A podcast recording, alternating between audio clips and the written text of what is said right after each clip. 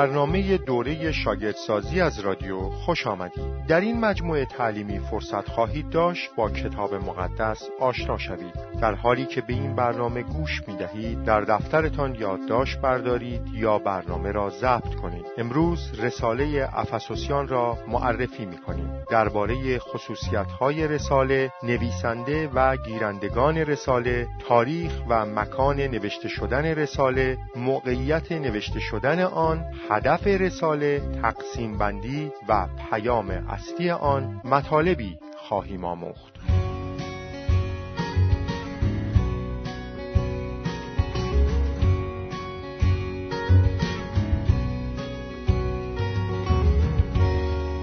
نکته یک، خصوصیات رساله به افسوسیان. اول، موارد متشابه با رساله به کولوسیان. حدود 2/3 از کل 95 آیه رساله کولوسیان کلن یا جزءن در افسوسیان نیز آمده است و حدود 1/2 از کل 155 آیه افسوسیان کلن یا جزءن در کولوسیان آمده است. هر دو رساله به نقشه نجات خدا می‌پردازند که در برگیرنده کل جهان است. هر دو رساله درباره متعال بودن مسیح بر تمام عالم و بر کلیسا سخن می‌گویند. هر دو رساله دربردارنده شکرگزاری و دعا برای زندگی است که گیرندگان رسالت در مسیح از آن برخوردارند. هر دو رساله درباره وضعیت پیشین انسانها در وضعیت سقوط و وضعیت جدید آنان در مسیح سخن می‌گویند. هر دو رساله درباره ابطال تشریفات مذهبی عهد عتیق سخن می‌گویند. هر دو درباره سر مسیح که زمانی پنهان بود اما اینک آشکار شده است سخن می‌گویند.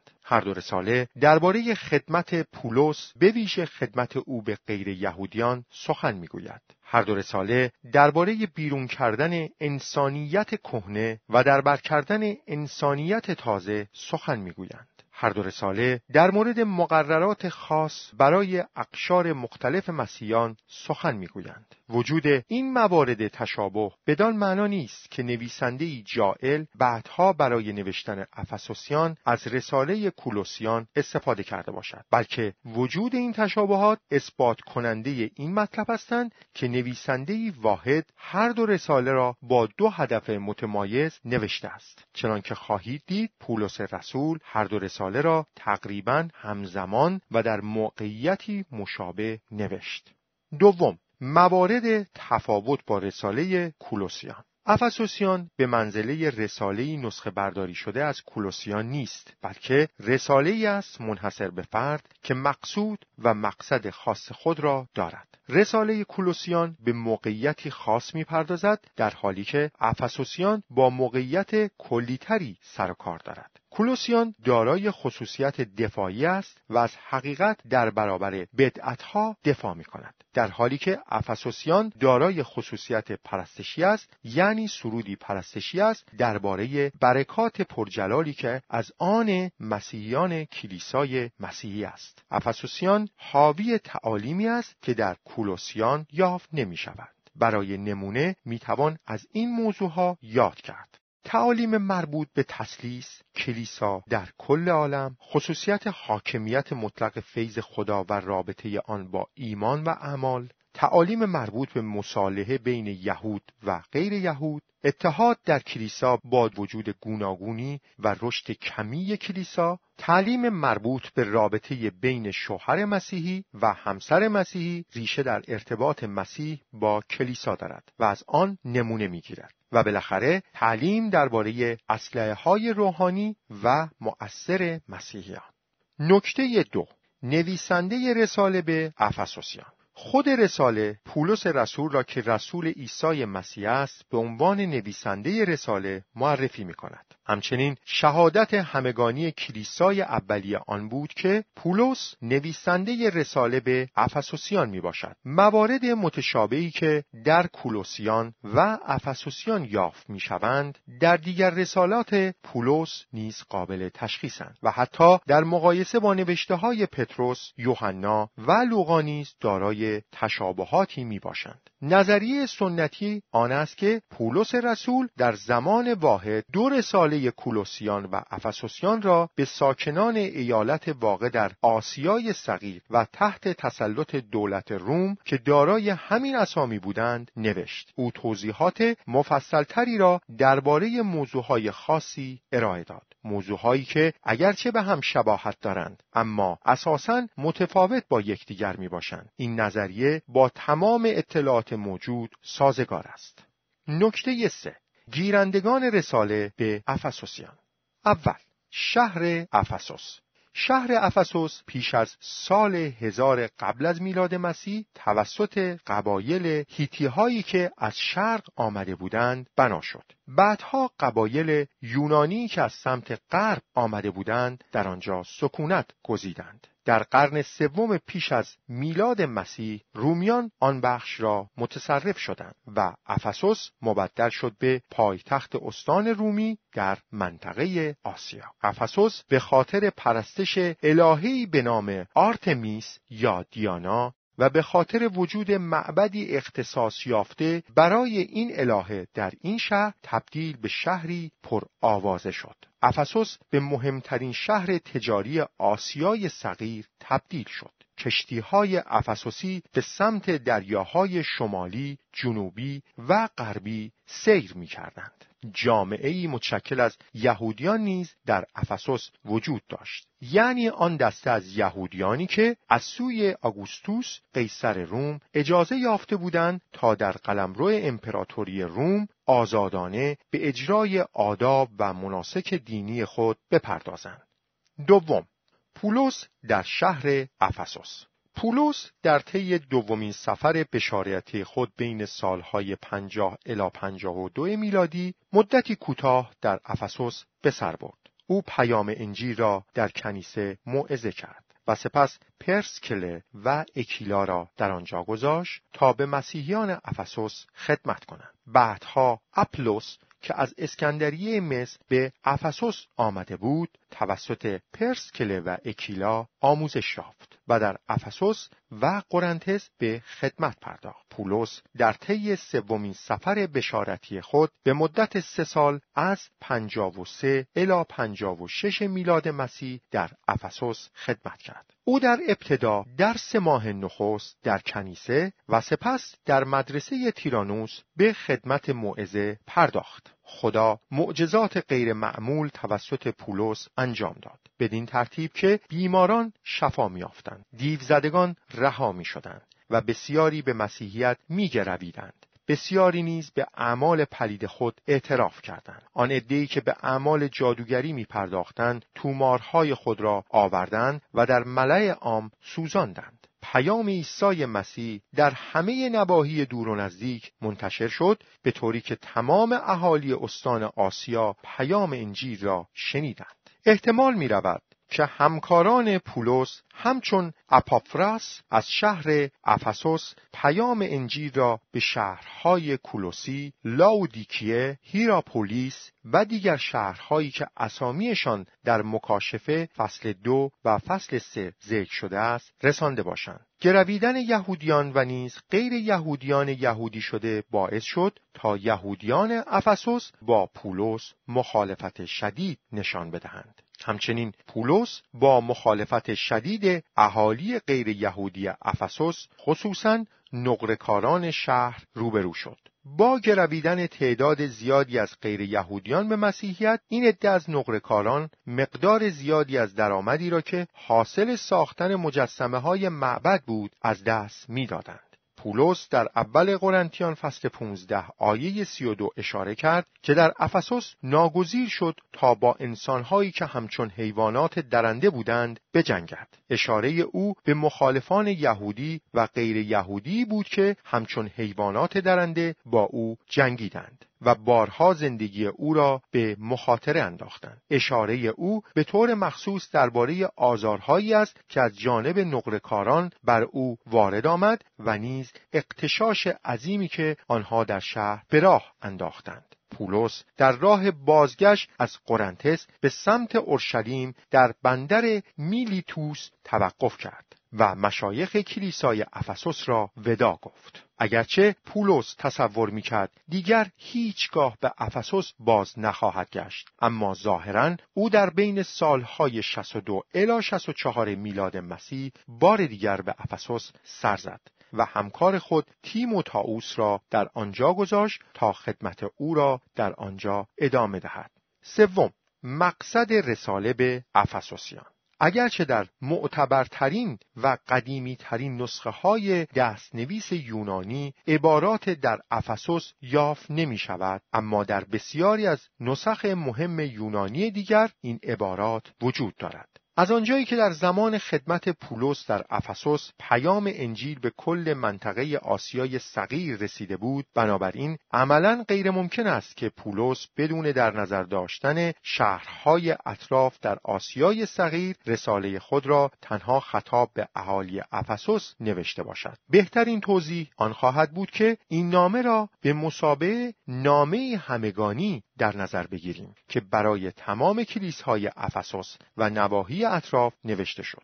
عنوان نامه اصلی دارای جای خالی بود تا هرگاه نامه در هر کلیسای خاصی خوانده شود، نام آن کلیسا به طور شفاهی ذکر گردد و جای خالی عنوان نامه پر شود. آنگاه پس از آنکه رساله در تمام کلیساهای شهرهای اطراف خوانده میشد، نامه به شهر افسوس باز میگشت. با این حال، با توجه به سفارش خود پولس، عبارات در افسوس در جای خالی نامه نوشته شد تا ایمانداران هر جا که بودند بدانند که این رساله‌ای بود خطاب به کلیساهای افسوس بزرگ، یعنی شهر افسوس و تمامی نواحی اطراف آن. در صورت نیاز در خود شهر افسوس نسخه‌هایی تهیه می‌گردید و به نواحی دیگر ارسال می‌شد، یعنی عملی که دقیقاً بر روی تقریباً تمام نسخه‌هایی که بعدها از این رساله نوشته شد انجام پذیرفت.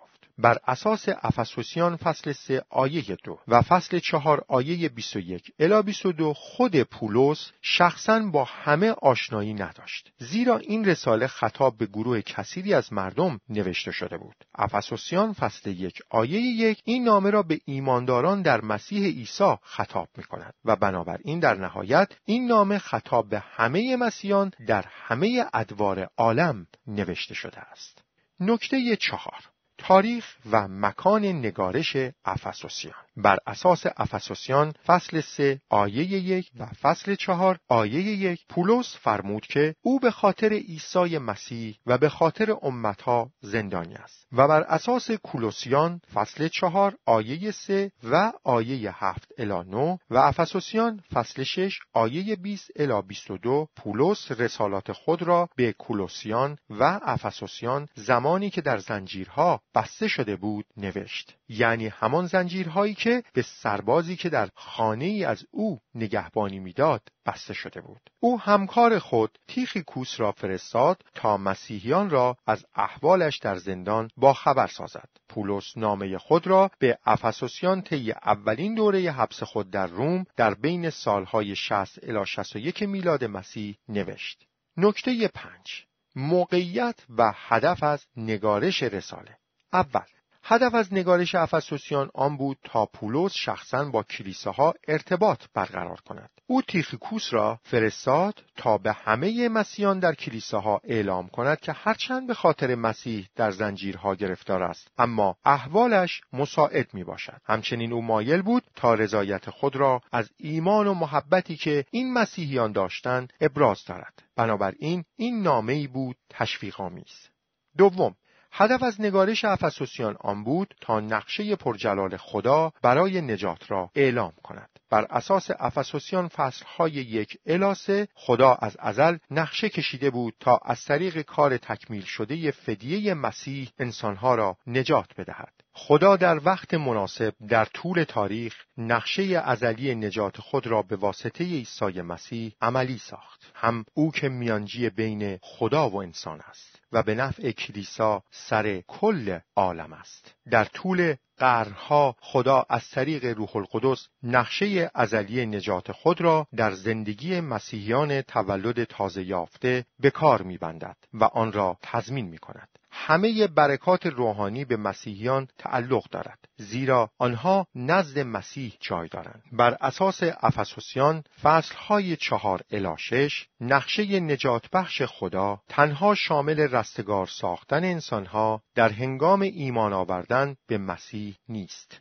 بلکه نجات و رستگاری در طول حیات ایشان در دنیا فرایندی مداوم است. مسیحیان در اتحاد با هم در فرایند بلوغ و در مفید بودن رشد می‌کنند. نقشه ازلی نجات بخش خدا شامل نقش و وظیفه انسان برای پذیرفتن فیض خدا نیز می باشد، تا اینکه ایشان نیز با ایمان آوردن به عیسی مسیح و با انجام اعمال نیکی که خدا از آنان انتظار دارد به خدا پاسخ مثبت بدهند. نقشه نجات بخش خدا همچنین تمام خلقت را در بر می‌گیرد. در زمان بازگشت عیسی مسیح تمامی خلقت تحت حکومت سر خود یعنی عیسی مسیح با هم جمع خواهند شد. 3. هدف از نگارش افسوسیان آن بود تا تضاد بین امپراتوری روم و کلیسای مسیحی نشان داده شود. پولس جلال کلیسای مسیح را در تضاد با شکوه امپراتوری روم نشان می‌دهد. دیکتاتور جبار روم در حیطه‌ای وسیع اما محدود حکمرانی می‌کرد، در حالی که عیسی مسیح با حاکمیت مطلق بر سراسر عالم حکمرانی می‌کند. امپراتوری روم تلاش کرد به وسیله قدرت نظامی به وحدت سیاسی خود شکل دهد و وجود جنگ‌های متعدد از خصوصیت‌های بارز آن به شمار می‌رفت، اما کلیسای مسیحی دارای وحدت تشکل یافته‌ای است که توسط روح القدس شکل گرفته است و صلح خصوصیت بارز آن به شمار می‌رود. سربازان رومی زره‌های واقعی بر تن می‌کردند، اما مسیحیان زره روحانی خدا را بر تن می‌کنند. دوام امپراتوری روم موقت بود و محکوم به تغییر و فنا شد، اما کلیسای مسیحی تا ابد برقرار خواهد بود. نکته 6، تقسیم بندی افسوسیان. می توان رساله پولس به افسوسیان را با این عنوان نامید: افسوسیان جلال کلیسای عیسی مسیح، یا افسوسیان اهداف خدا برای کلیسای مسیحی. این رساله عیسی مسیح را به عنوان بنیاد کلیسای جامع معرفی می کند. مضمون افسوسیان در افسوسیان فصل 2 آیه 21 الی 22 ذکر شده است: ما که ایمان آورده ایم با مسیح به یکدیگر متصل شده ایم تا به تدریج رشد کنیم و به صورت یک خانه زیبای عبادت درآییم. شما نیز به وسیله روح خدا به مسیح و به یکدیگر متصل شده اید تا قسمتی از این خانه را که مسکن خدا است تشکیل دهید. رساله به افسوسیان را میتوان به 3 بخش تقسیم بندی کرد. بخش 1، جایگاه مسیحیان. این بخش در فصلهای 1 تا 3 ذکر شده و متشکل از 3 قسمت می باشد. فصل 1 درباره بنیاد ازلی کلیسا سخن میگوید. بنیاد کلیسا از آن جهت ازلی است که ریشه در برگزیدگی خدا و تقدیر الهی دارد و همچنین در کار تکمیل شده مسیح در نجات و در عمل و تضمین قطعی که روح القدس در این نجات اعمال میکند. این نکته بدان معنا است که همه برکات روحانی در آسمان متعلق به مسیحیان است تا به ستایش خدای پدر، خدای پسر و روح القدس بیانجامد. و نیز این نکته به شکرگزاری و دعا میانجامد. دعا برای آنکه مسیحیان هرچه بهتر بتوانند مسیح را بشناسند و چشمانشان برای دیدن قدرت خدا که در قیام مسیح و نشستن او بر تخت آسمانی آشکار شد گشوده شود.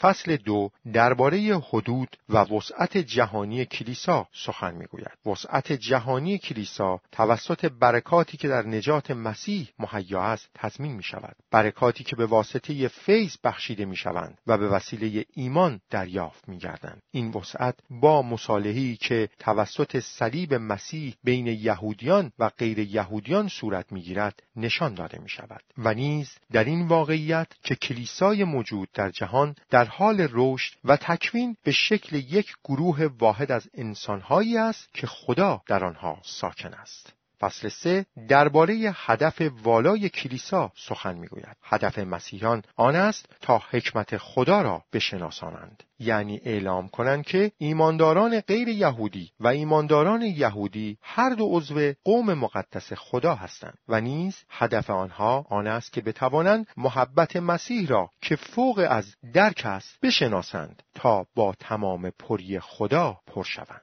و همه اینها منتج به جلال یافتن خدا خواهد گردید. بخش 2 رفتار مسیحیان.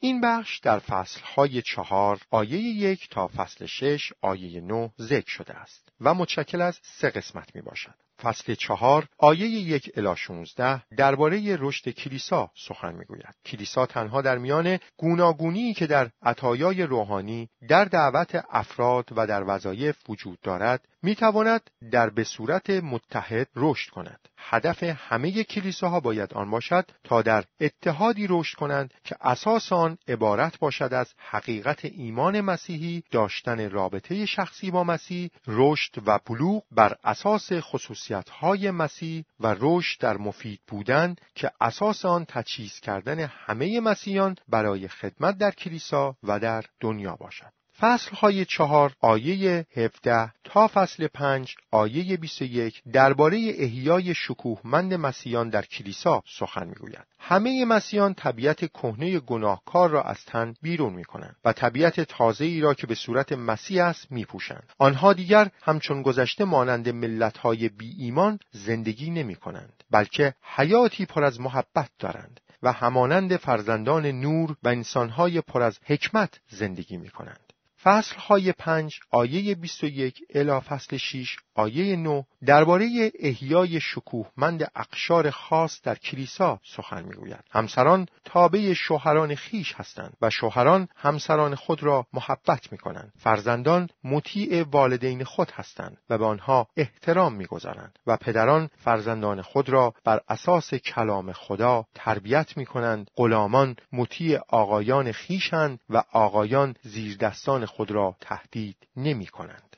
بخش 3 مبارزه مسیحیان. این بخش در فصل 6 آیه 10 الی 24 ذکر شده است و متشکل از 1 قسمت می باشد. فصل 6 آیه 10 الی 24 درباره اسلحه‌های مؤثر در کلیسا سخن می‌گوید. کلیسای مسیحی به نیروی خود متکی نیست. همه مسیحیان در جنگ خود علیه شیطان و هر گونه شرارت با سلاح‌های خود مجهز می‌شوند. نکته 7 پیام اصلی افسوسیان. اول، برکات عالی نجات در مسیح. فدیه خدا پرجلال ترین عمل او است. این عمل او حتی بسیار عظیمتر از کار او در آفرینش است. خدا تنها یک کلمه گفت و عالم آفریده شد، در حالی که نجات جهان به بهای زندگی پسر محبوب او یعنی عیسی مسیح تمام شد. فدیه به معنای بازپرداخت یگان قیمت قابل پرداختی است که بتواند کفاره‌ای باشد برای خشم عادلانه خدا که نسبت به هر نوع گناه و شرارت برانگیخته شده است. هر که به عیسی مسیح ایمان آورده باشد از بندگی گناه، اسارت شیطان و لعنت شریعت نجات یافته است. در گذشته هر یک از مسیحیان مرده بودند، زیرا بر اساس طبیعت گناهکار خود و نیز مطابق با دنیای گناه آلود و دشمن خود یعنی شیطان زندگی می‌کردند. اما اینک و در زمان حال هر یک از مسیحیان به همراه مسیح مصلوب گشتند و با مسیح از میان مردگان برخاستند و با مسیح در جایهای آسمانی نشانده شدند. هر مسیحی چه به لحاظ وضعیت قضایی و چه وضعیت اخلاقی خود به همراه مسیح محاکمه و محکوم، مصلوب و دفن شده است. اما او در ضمن زنده شد و قیام کرده است و در آسمان جایی به او اختصاص یافته است. عامل زمانی در این بین دخیل است و مسیحیان همه این چیزهای پرجلال را به یک باره و با پری تمام دریافت نمی کنند، اما حق و اجازه دریافت آن تضمین شده است و حیات تازه آغاز گشته است. همینک زندگی هر یک از مسیحیان با مسیح در خدا مخفی است و پری جلال در آینده و در زمان بازگشت مسیح آشکار خواهد گردید. همینک نیز از منافع مسیحیان در آسمان حمایت به عمل می آید. مسیحیان تحت حاکمیت آسمان قرار دارند. آنها تحت معیارهای آسمانی قرار دارند و از اهداف آسمانی هدایت می‌گیرند و آنها فیض و محبت و قدرت از آسمان دریافت می‌کنند تا بتوانند به شایستگی آن حیاتی که به آن خوانده شده‌اند زندگی کنند. به همین دلیل افکار، دعاها و اعمال مسیحیان رو به سوی آسمان است و هدف آنها این است تا خدا را که در آسمان است جلال بدهند. دوم، رازی که اینک آشکار و اعلام شده است. سر به معنی حقیقتی است که تا فرارسیدن زمان معین که خدا آن را آشکار سازد مخفی است. سر کلیسا آن است که ایمانداران غیر یهودی دارای جایگاهی برابر با ایمانداران یهودی به عنوان قوم برگزیده خدا می باشند. عیسی مسیح از طریق صلیب یهودیان و غیر یهودیانی را که از میان اقوام مختلف هستند با خدا و نیز با یکدیگر مصالحه می‌دهد. سوم، جایگاه راه رفتن و ایستادن هر یک از مسیحیان. فصل‌های 1 الی 3 درباره چگونگی جا و جایگاه هر یک از مسیحیان در نظر خدا سخن می‌گوید. فصل‌های 4 الی 5 درباره چگونگی رفتار یا سلوک مداوم مسیحیان سخن می‌گوید و فصل 6 درباره نحوه ایستادن هر مسیحی در جنگ روحانی در برابر شیطان سخن می‌گوید.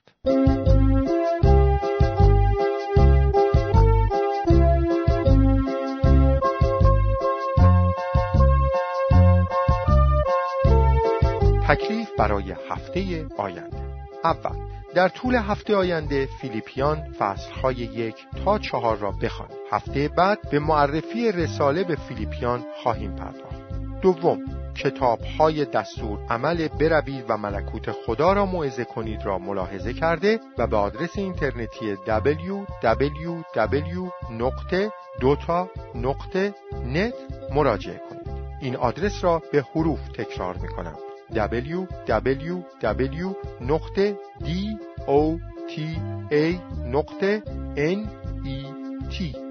سوم، هر شنبه تا 4 شنبه به برنامه دوره شاگردسازی از رادیو گوش دهید.